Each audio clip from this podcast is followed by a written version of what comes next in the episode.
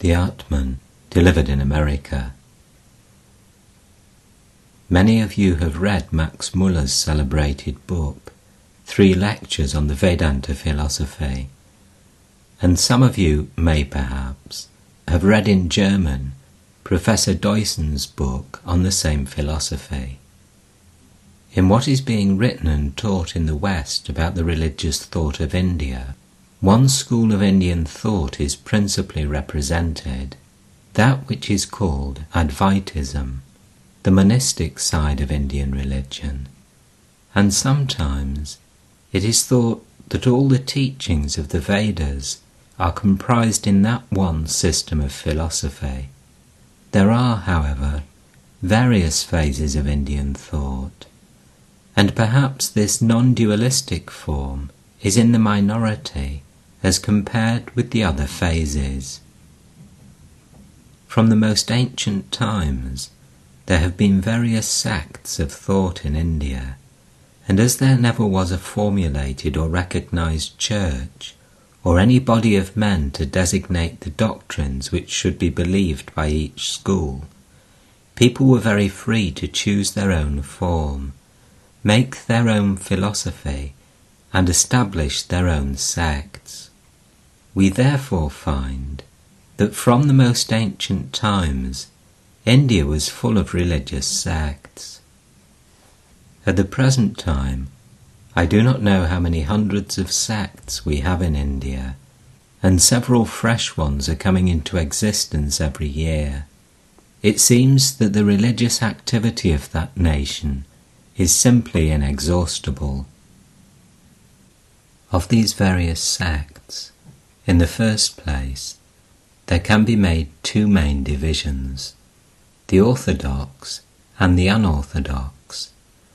Those that believe in the Hindu scriptures, the Vedas, as eternal revelations of truth, are called orthodox, and those that stand on other authorities, rejecting the Vedas, are the heterodox in India. The chief modern unorthodox Hindu sects are the Jains and the Buddhists. Among the orthodox, some declare that the scriptures are of much higher authority than reason.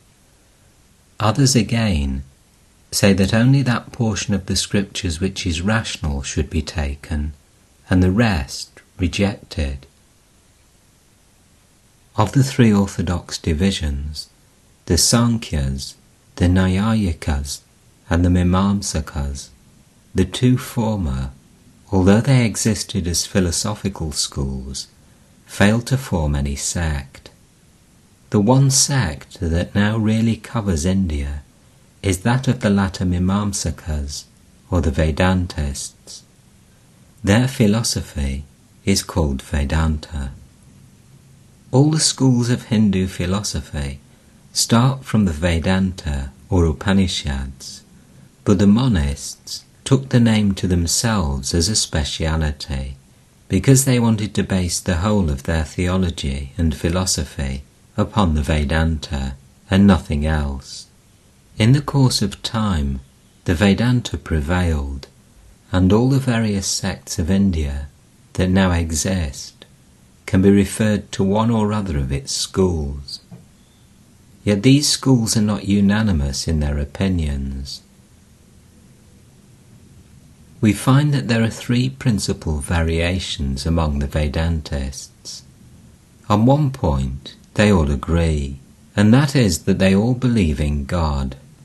All these Vedantists also believe the Vedas to be the revealed word of God not exactly in the same sense perhaps as the Christians or the Mohammedans believe, but in a very peculiar sense. Their idea is that the Vedas are an expression of the knowledge of God, and that as God is eternal, his knowledge is eternally with him, and so are the Vedas eternal. There is another common ground of belief, that of creation in cycles that the whole of creation appears and disappears, that it is projected and becomes grosser and grosser and at the end of an incalculable period of time, it becomes finer and finer when it dissolves and subsides, and then comes a period of rest. Again it begins to appear and goes through the same process. They postulate the existence of a material which they call akasha, which is something like the ether of the scientists, and a power which they call prana. About this prana, they declare that by its vibration the universe is produced. When a cycle ends, all this manifestation of nature becomes finer and finer and dissolves into that akasha which cannot be seen or felt, yet out of which everything is manufactured. All the forces that we see in nature, such as gravitation, attraction and repulsion, or as thought, feeling, and nervous motion, all these various forces resolve into that prana, and the vibration of the prana ceases. In that state it remains until the beginning of the next cycle. Prana then begins to vibrate, and that vibration acts upon the Akasha and all these forms are thrown out in regular succession. The first school I will tell you about is styled the dualistic school. The dualists believe that God, who is the creator of the universe and its ruler, is eternally separate from nature, eternally separate from the human soul. God is eternal, nature is eternal, so are all souls. Nature and the souls become manifested and change, but God remains the same. According to the dualists, again, this God is personal in that he has qualities, not that he has a body. He has human attributes. He is merciful. He is just. He is powerful. He is almighty. He can be approached, he can be prayed to, he can be loved, he loves in return, and so forth. In one word, he is a human God, only infinitely greater than man. He has none of the evil qualities which men have. He is the repository of an infinite number of blessed qualities. That is their definition. He cannot create without materials, and nature is the material out of which he creates the whole universe. There are some non Vedantic dualists called atomists who believe that nature is nothing but an infinite number of atoms, and God's will, acting upon these atoms, creates. The Vedantists deny the atomic theory they say it is perfectly illogical. The indivisible atoms are like geometrical points without parts or magnitude. But something without parts or magnitude, if multiplied an infinite number of times, will remain the same. Anything that has no parts will never make something that has parts. Any number of zeros added together will not make one single whole number. So if these atoms are such that they have no parts or magnitude, the creation of the universe is simply impossible out of such atoms. Therefore, according to the Vedantic dualists, there is what they call indiscrete or undifferentiated nature, and out of that God creates the universe. The vast mass of Indian people are dualists. Human nature ordinarily cannot conceive of anything higher. We find that 90% of the population of the earth who believe in any religion are dualists. All the religions of Europe and Western Asia are dualistic. They have to be. The ordinary man cannot think of anything which is not concrete. he naturally likes to cling to that which his intellect can grasp. That is to say, he can only conceive of higher spiritual ideas by bringing them down to his own level. He can only grasp abstract thoughts by making them concrete. This is the religion of the masses all over the world. They believe in a God who is entirely separate from them, a great king, a high, mighty monarch, as it were. At the same time, they make him purer than the monarchs of the earth. They give him all good qualities and remove the evil qualities from him, as if it were ever possible for good to exist without evil, as if there could be any conception of light without a conception of darkness. With all dualistic theories, the first difficulty is how is it possible that under the rule of a just and merciful God, the repository of an infinite number of good qualities, there can be so many evils in this world. This question arose in all dualistic religions, but the Hindus never invented a Satan as an answer to it. The Hindus with one accord laid the blame on man, and it was easy for them to do so. Why? Because as I have just told you, they didn't believe that souls were created out of nothing. We see in this life that we can shape and form our future. Every one of us, every day, is trying to shape the morrow. Today we fix the fate of the morrow. Tomorrow we shall fix the fate of the day after, and so on. It is quite logical that this reasoning can be pushed backward too. If by our own deeds we shape our destiny in the future, why not apply the same rule to the past? If, in an infinite chain, a certain number of links are alternately repeated, then if one of these groups of links be explained, we can explain the whole chain. So, in this infinite length of time, if we can cut off one portion and explain that portion and understand it, then if it be true that nature is uniform, the same explanation must apply to the whole chain of time. If it be true that we are working out our own destiny here, within this short space of time, if it be true that everything must have a cause as we see it now, it must also be true that that which we are now is the effect of the whole of our past. Therefore, no other person is necessary to shape the destiny of mankind but man himself. The evils that are in the world are caused by none else but ourselves.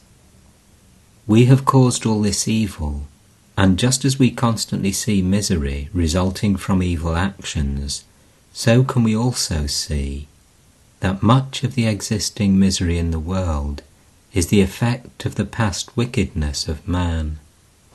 Man alone, therefore, according to this theory, is responsible. God is not to blame. He, the eternally merciful Father, is not to blame at all we reap what we sow. Another peculiar doctrine of the dualists is that every soul must eventually come to salvation. No one will be left out. Through various vicissitudes, through various sufferings and enjoyments, each one of them will come out in the end. Come out of what? The one common idea of all Hindu sects is that all souls have to get out of this universe. Neither the universe which we see and feel, nor even an imaginary one, can be right, the real one, because both are mixed up with good and evil. According to the dualists, there is beyond this universe a place full of happiness and good only, and when that place is reached, there will be no more necessity of being born and reborn, of living and dying. and this idea is very dear to them. No more disease there, and no more death. There will be eternal happiness, and they will be in the presence of God for all time and enjoy Him forever. They believe that all beings, from the lowest worm up to the highest angels and gods, will all, sooner or later, attain to that world where there will be no more misery. But our world will never end. It goes on infinitely, although moving in waves. Although moving in cycles, it never ends. The number of souls that are to be saved, that are to be perfected, is infinite. Some are in plants, some are in the lower animals, some are in men, some are in gods, but all of them, even the highest gods, are imperfect, are in bondage. What is the bondage? The necessity of being born and the necessity of dying. Even the highest gods die. What are these gods? They mean certain states, certain offices. For instance, Indra the king of gods means a certain office. Some soul which was very high has gone to fill that post in this cycle, and after this cycle he will be born again as man and come down to this earth, and the man who is very good in this cycle will go and fill that post in the next cycle. So with all these gods, they are certain offices which have been filled alternately by millions and millions of souls who, after filling those offices, came down and became men. Those who do good works in this world and help others, but with an eye to reward, hoping to reach heaven or to get the praise of their fellow men, must, when they die, reap the benefit of those good works they become these gods. But that is not salvation. Salvation never will come through hope of reward. Whatever man desires, the Lord gives him. Men desire power, they desire prestige, they desire enjoyment as gods, and they get these desires fulfilled. But no effect of work can be eternal the effect will be exhausted after a certain length of time.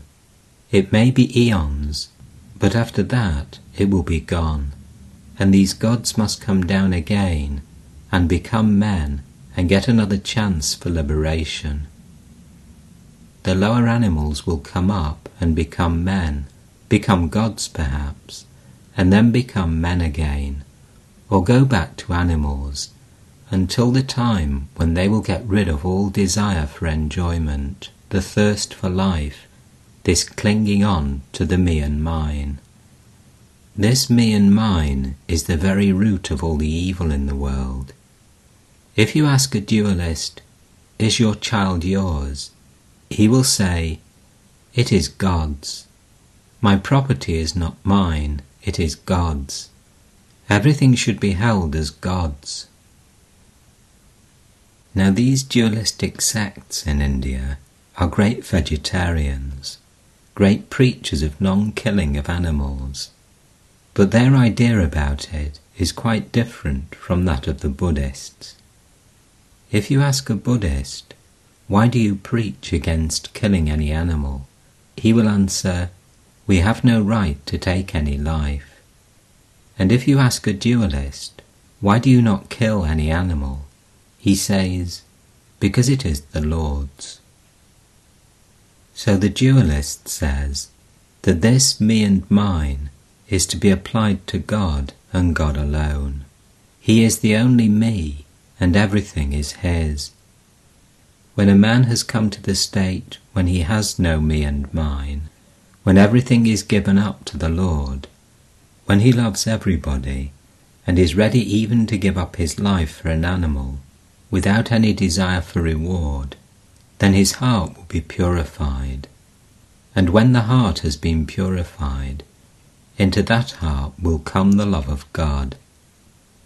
God is the centre of attraction for every soul, and the dualist says, a needle covered up with clay will not be attracted by a magnet, but as soon as the clay is washed off, it will be attracted.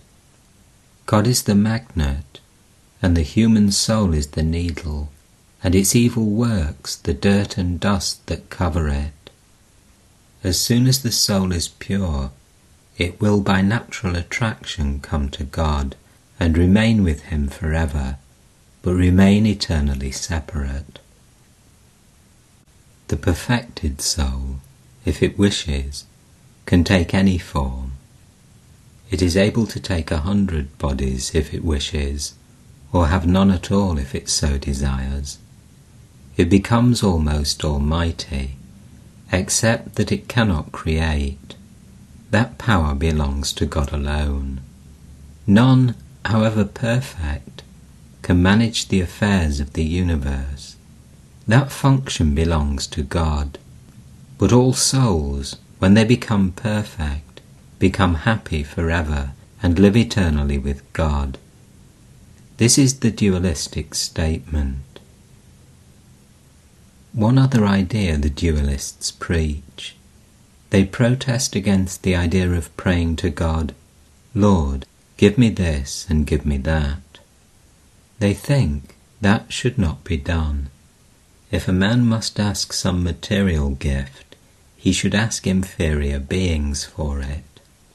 Ask one of these gods or angels or a perfected being for temporal things. God is only to be loved. It is almost a blasphemy to pray to God, Lord, give me this and give me that. According to the dualists, therefore, what a man wants he will get sooner or later by praying to one of the gods. But if he wants salvation, he must worship God. This is the religion of the masses of India. The real Vedanta philosophy begins with those known as the qualified non-dualists. They make the statement that the effect is never different from the cause the effect is but the cause reproduced in another form. If the universe is the effect and God the cause, it must be God Himself. It cannot be anything but that. They start with the assertion that God is both the efficient and the material cause of the universe, that He Himself is the Creator, and He Himself is the material out of which the whole of nature is projected. The word creation in your language has no equivalent in Sanskrit because there is no sect in India which believes in creation as it is regarded in the West as something coming out of nothing. It seems that at one time there were a few that had some such idea but they were very quickly silenced. At the present time, I do not know of any sect that believes this. What we mean by creation is projection of that which already existed. Now, the whole universe, according to this sect, is God Himself. He is the material of the universe. We read in the Vedas as the spider spins the thread out of its own body, even so the whole universe has come out of that being. If the effect is the cause reproduced, the question is, how is it that we find this material, dull, unintelligent universe produced from a God who is not material, but who is eternal intelligence? How, if the cause is pure and perfect, can the effect be quite different? What do these qualified non dualists say? Theirs is a very peculiar theory. They say that these three existences, God, nature, and the soul, are one. God is, as it were, the soul, and nature and souls are the body of God. Just as I have a body and I have a soul, so the whole universe and all souls are the body of God. And God is the soul of souls. Thus, God is the material cause of the universe. The body may be changed, may be young or old, strong or weak, but that does not affect the soul at all. It is the same eternal existence, manifesting through the body. Bodies come and go, but the soul does not change. Even so, the whole universe is the body of God and in that sense it is God. But the change in the universe does not affect God. Out of this material he creates the universe, and at the end of a cycle his body becomes finer, it contracts. At the beginning of another cycle it becomes expanded again, and out of it evolve all these different worlds. Now, both the dualists and the qualified non dualists admit that the soul is by its nature pure, but through its own deeds it becomes impure. The qualified non dualists express it more beautifully than the dualists by saying that the soul's purity and perfection become contracted and again become manifest, and what we are now trying to do is to remanifest the intelligence, the purity, the power which is natural to the soul. Souls have a multitude of qualities, but not that of almightiness or all knowingness. Every wicked deed contracts the nature of the soul, and every good deed expands it, and these souls are all parts of God.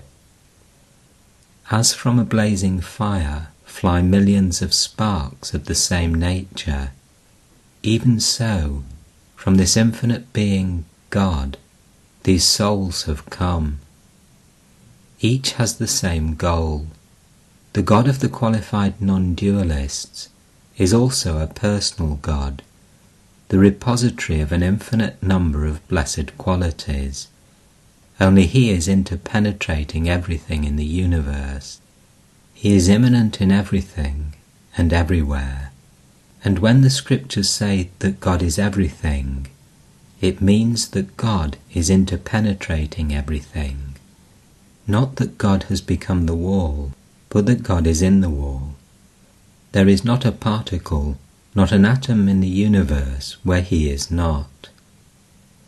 Souls are all limited. They are not omnipresent. When they get expansion of their powers and become perfect, there is no more birth and death for them. They live with God forever. Now we come to Advaitism, the last and what we think the fairest flower of philosophy and religion that any country in any age has produced, where human thought attains its highest expression and even goes beyond the mystery which seems to be impenetrable. This is the non dualistic Vedantism. It is too abstruse, too elevated to be the religion of the masses. Even in India, its birthplace, where it has been ruling supreme for the last 3,000 years, it has not been able to permeate the masses. As we go on, we shall find that it is difficult for even the most thoughtful man and woman in any country to understand Advaitism. We have made ourselves so weak, we have made ourselves so low. We may make great claims, but naturally we want to lean on somebody else. We are like little weak plants, always wanting a support. How many times I have been asked for a comfortable religion. Very few men ask for the truth. Fewer still dare to learn the truth, and fewest of all dare to follow it in all its practical bearings. It is not their fault. It is all weakness of the brain. Any new thought, especially of a high kind, creates a disturbance, tries to make a new channel, as it were, in the brain matter, and that unhinges the system, throws men off their balance. They are used to certain surroundings and have to overcome a huge mass of ancient superstitions, ancestral superstitions, class superstitions, city superstitions, country superstitions, and behind all, the vast mass of superstition that is innate in every human being. Yet there are a few brave souls in the world who dare to conceive the truth, who dare to take it up and who dare to follow it to the end. What does the Advaitist declare?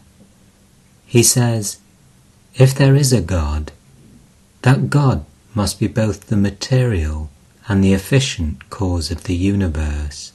Not only is he the creator, but he is also the created. He himself is this universe. How can that be? God, the pure, the Spirit, has become the universe. Yes, apparently so. That which all ignorant people see as the universe does not really exist. What are you and I and all these things we see? Mere self-hypnotism. There is but one existence, the infinite, the ever-blessed one. In that existence, we dream all these various dreams. It is the Atman, beyond all, the infinite, beyond the known, beyond the knowable. In and through that we see the universe. It is the only reality. It is this table. It is the audience before me. It is the wall. It is everything minus the name and form. Take away the form of the table, take away the name, what remains of it? The Vedantist does not call it either he or she. These are fictions, delusions of the human brain. There is no sex in the soul. People who are under illusion, who have become like animals, see a woman or a man Living gods do not see men or women. How can they who are beyond everything have any sex idea? Everyone and everything is the Atman, the Self, the sexless, the pure, the ever blessed. It is the name, the form, the body which are material, and they make all this difference. If you take away these two differences of name and form, the whole universe is one. There are not two, but one everywhere. You and I are one. There is neither nature, nor God, nor the universe. Only that one infinite existence, out of which, through name and form, all these are manufactured. How to know the knower? It cannot be known. How can you see your own self? You can only reflect yourself. So all this universe is the reflection of that one eternal being, the Atman. And as the reflection falls upon good or bad reflectors, so good or bad images are cast up. Thus, in the murderer the reflector is bad and not the self. In the saint, the reflector is pure. The self, the Atman, is by its own nature pure. It is the same, the one existence of the universe that is reflecting itself from the lowest worm to the highest and most perfect being. The whole of this universe is one unity, one existence, physically, mentally, morally, and spiritually. We are looking upon this one existence in different forms and creating all these images upon it. To the being who has limited himself to the condition of man, it appears as the world of man. To the being who is on a higher plane of existence, it may seem like heaven. There is but one soul in the universe, not two. It neither comes nor goes. It is neither born nor dies nor reincarnates. How can it die? Where can it go? All these heavens, all these earths, and all these places are vain imaginations of the mind. They do not exist, never existed in the past, and never will exist in the future. I am omnipresent, eternal. Where can I go? Where am I not already? I am reading this book of nature. Page after page I am finishing and turning over, and one dream of life after another goes away. Another page of life is turned over, another dream of life comes, and it goes away, rolling and rolling, and when I've finished my reading, I let it go and stand aside. I throw away the book and the whole thing is finished. What does the Advaitist preach? He dethrones all the gods that ever existed or will exist in the universe and places on that throne the self of man, the Atman, higher than the sun and the moon, higher than the heavens, greater than this great universe itself. No books, no scriptures, no science can ever imagine the glory of the self that appears as man, the most glorious God that ever was, the only God that ever existed, exists, or ever will exist. I am to worship, therefore, none but myself. I worship myself, says the Advaitist. To whom shall I bow down? I salute myself. To whom shall I go for help? Who can help me, the infinite being of the universe? These are foolish dreams, hallucinations. Whoever helped anyone? None. Wherever you see a weak man, a dualist, weeping and wailing for help from somewhere above the skies, it is because he does not know that the skies also are in him. He wants help from the skies, and the help comes. We see that it comes, but it comes from within himself, and he mistakes it as coming from without. Sometimes a sick man lying on his bed may hear a tap on the door. He gets up and opens it and finds no one there.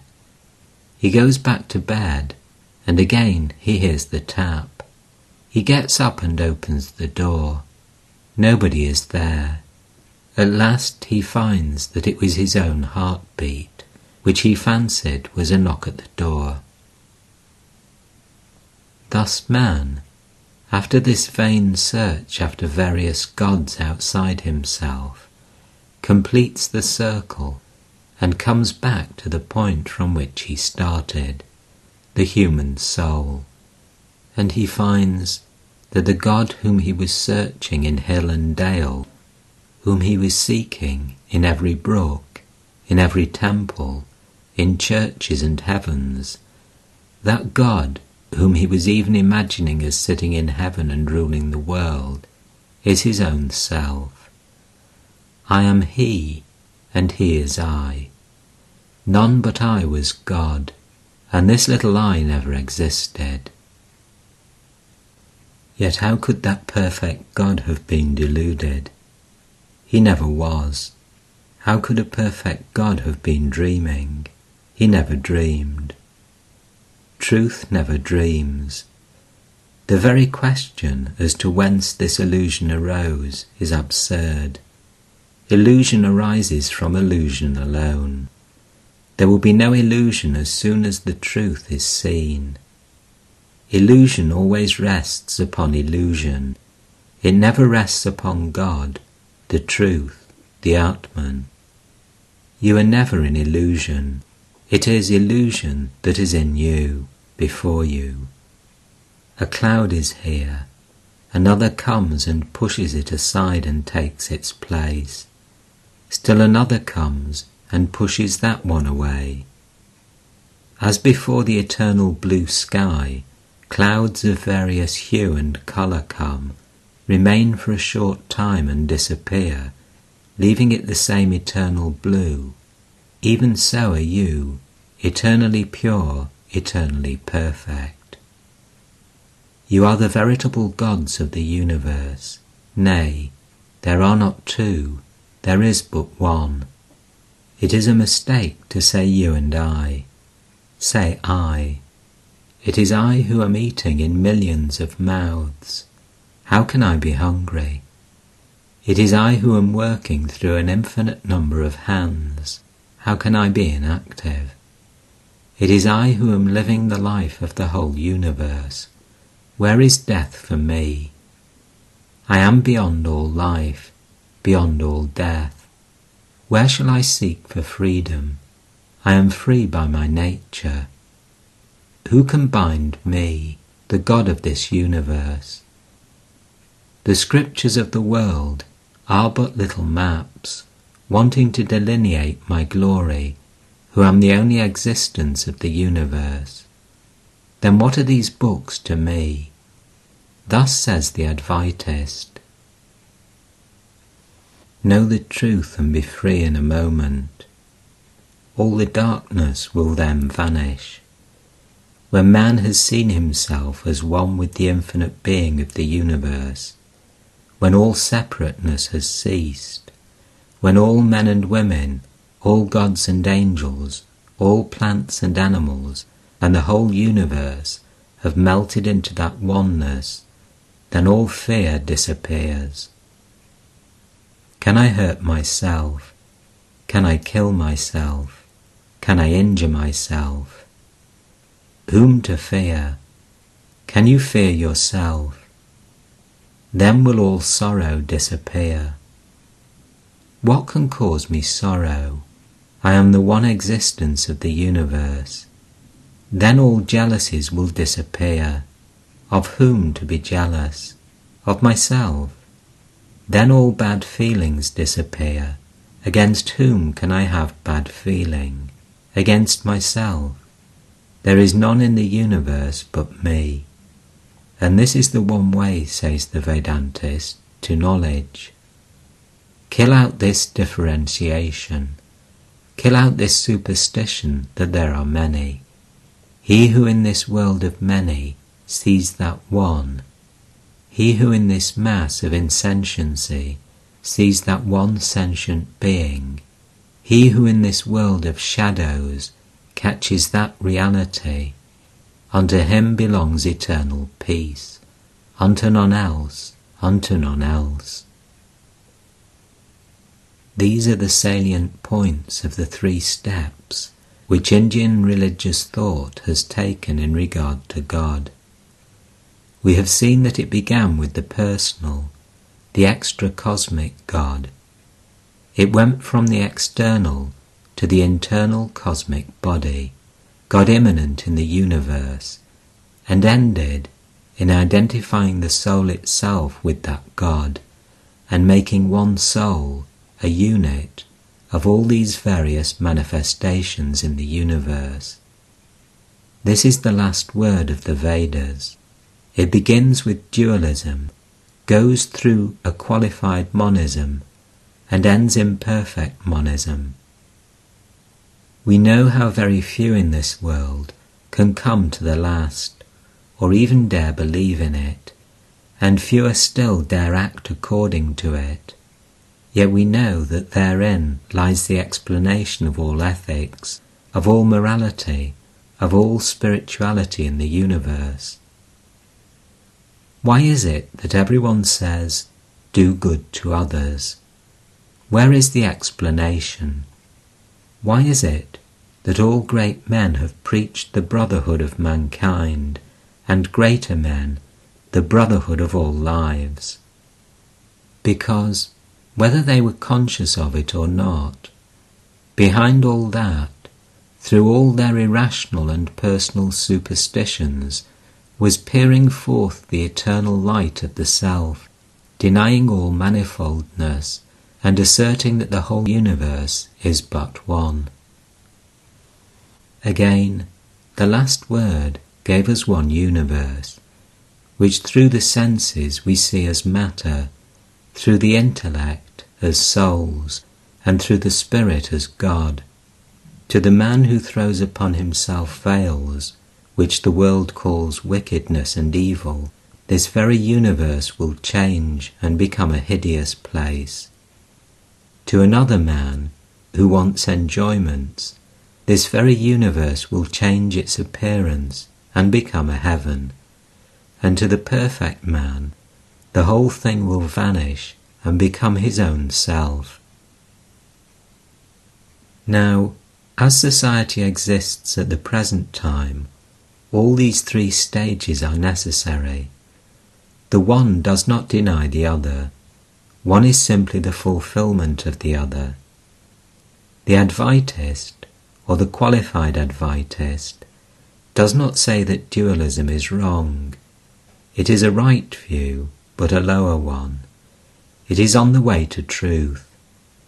Therefore, let everybody work out his own vision of this universe according to his own ideas.